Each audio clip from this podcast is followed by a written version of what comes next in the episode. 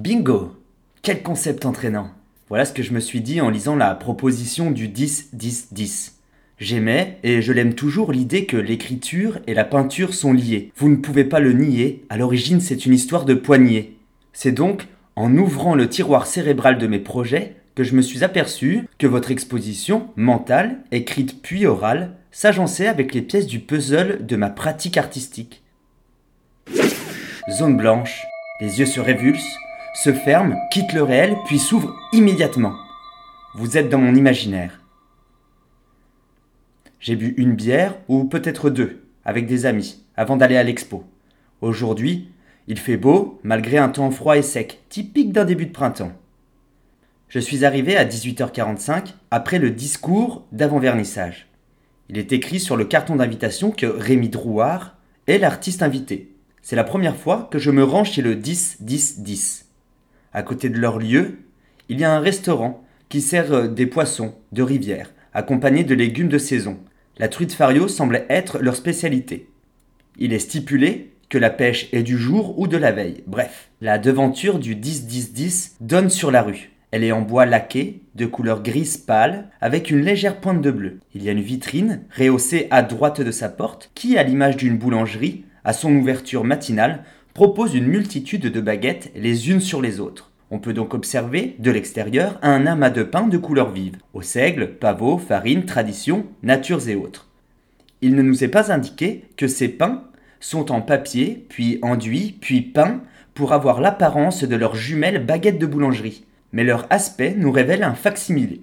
Avant de rentrer, sur la poignée, est accroché un bracelet de petites billes métalliques, avec un écriteau, sur lequel il est adressé un Bonjour en lettres majuscules faites main. En entrant dans l'exposition, au sol, des poissons d'eau douce, perches, blancs d'étang, des truites, fument des cigarettes. Ils me disent qu'ils sont condamnés, et après leur verre de rhum, eux aussi, ont le droit à une dernière clope. C'est la moindre des choses.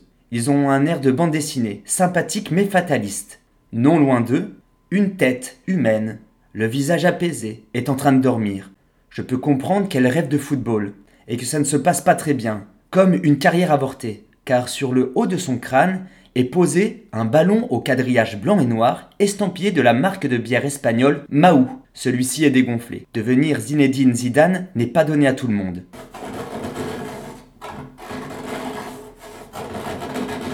J'entends gratter sous la porte du placard à balai. Il y a deux mains vertes de monstres, très bien manucurées, des ongles rouges qui dépassent. Ce sont des gants de jardinage. Je n'ouvrirai pas la porte, car certains travers ne doivent pas être montrés. Si le 10-10-10 ou l'artiste cache des choses, ils doivent avoir leur raison. Sur le mur de droite, un jeune homme, bob et lunettes de soleil, sur les quais, fait griller de la viande, à l'aide d'un barbecue portatif. C'est une belle pièce de viande. Il est vegan et affirme que ce morceau de bœuf est pour son chien truffier, qui déterre plus de champignons le ventre plein. Non loin, un homme avec une veste rouge, cigarette électronique dans la poche de son veston, lunettes profilées jaunes, revend sa voiture à deux jeunes hommes. Il est vrai que la vie ne te fait pas toujours de cadeaux. Bah sur le bon coin c'est pareil. Tu sais pas forcément sur quel acheteur ou revendeur tu peux tomber. Là, ce mec a l'air plutôt cool. C'est avec cette même voiture, une Ford Focus bleu électrique, qu'en fin d'après-midi, les deux amis ont décidé de partir à la campagne. Ils se sont dit que la nostalgie et les plaisirs sont souvent liés, et que ça faisait plusieurs années qu'ils n'étaient pas retournés à l'arbre magique. Ils appellent ainsi un vieux pin crochet, au milieu du champ de luzerne, près de la forêt. C'est là qu'aujourd'hui, agrippés à ses branches, ils fument un pétard se ressassant l'histoire où, plus jeunes, en Thaïlande, ils avaient perdu leur passeport et leur carte de crédit. Alors, livrés à eux-mêmes, la nuit, pour survivre, ils mangeaient des chats errants. Je quitte la campagne pour me retrouver instantanément sur le mur de gauche, dans un salon montréalais où des jeunes Clermontois dansent autour d'un billard où une vieille dame est allongée, en position de touriste à la plage. Elle est sourde, comme un pot, n'a pas de sonotone et grâce à ça, elle peut lire son magazine sans prêter attention à la jeunesse qui exulte autour d'elle. Un peu plus loin, derrière moi, Quelqu'un jette une poignée de chips à la figure d'un autre, et quand on jette quelque chose au visage de quelqu'un, les retombées peuvent être parfois surprenantes. Aussitôt, un homme me fait un signe de rond, le pouce et l'index collés, bout à bout, en dessous de la ceinture, et vient m'asséner un coup violent sur l'épaule. J'ai horreur de ces jeux idiots, surtout que c'est cette épaule que je me suis blessé en skate. C'est donc muni d'une passoire sur la tête que je dresse mes bras menaçants en l'air en criant Je vais te montrer comment les Barnard l'ermite opèrent en société. Alors, discrètement, le gangster s'enfuit dans le jardin et la doyenne de la maison, par la fenêtre, le surveille avec ses jumelles. C'est une sorte de cadavreski que cette exposition propose, mais j'ai l'impression que pour son auteur, cette histoire a à voir avec son quotidien. Je finis le vin que contient mon gobelet en carton recyclé.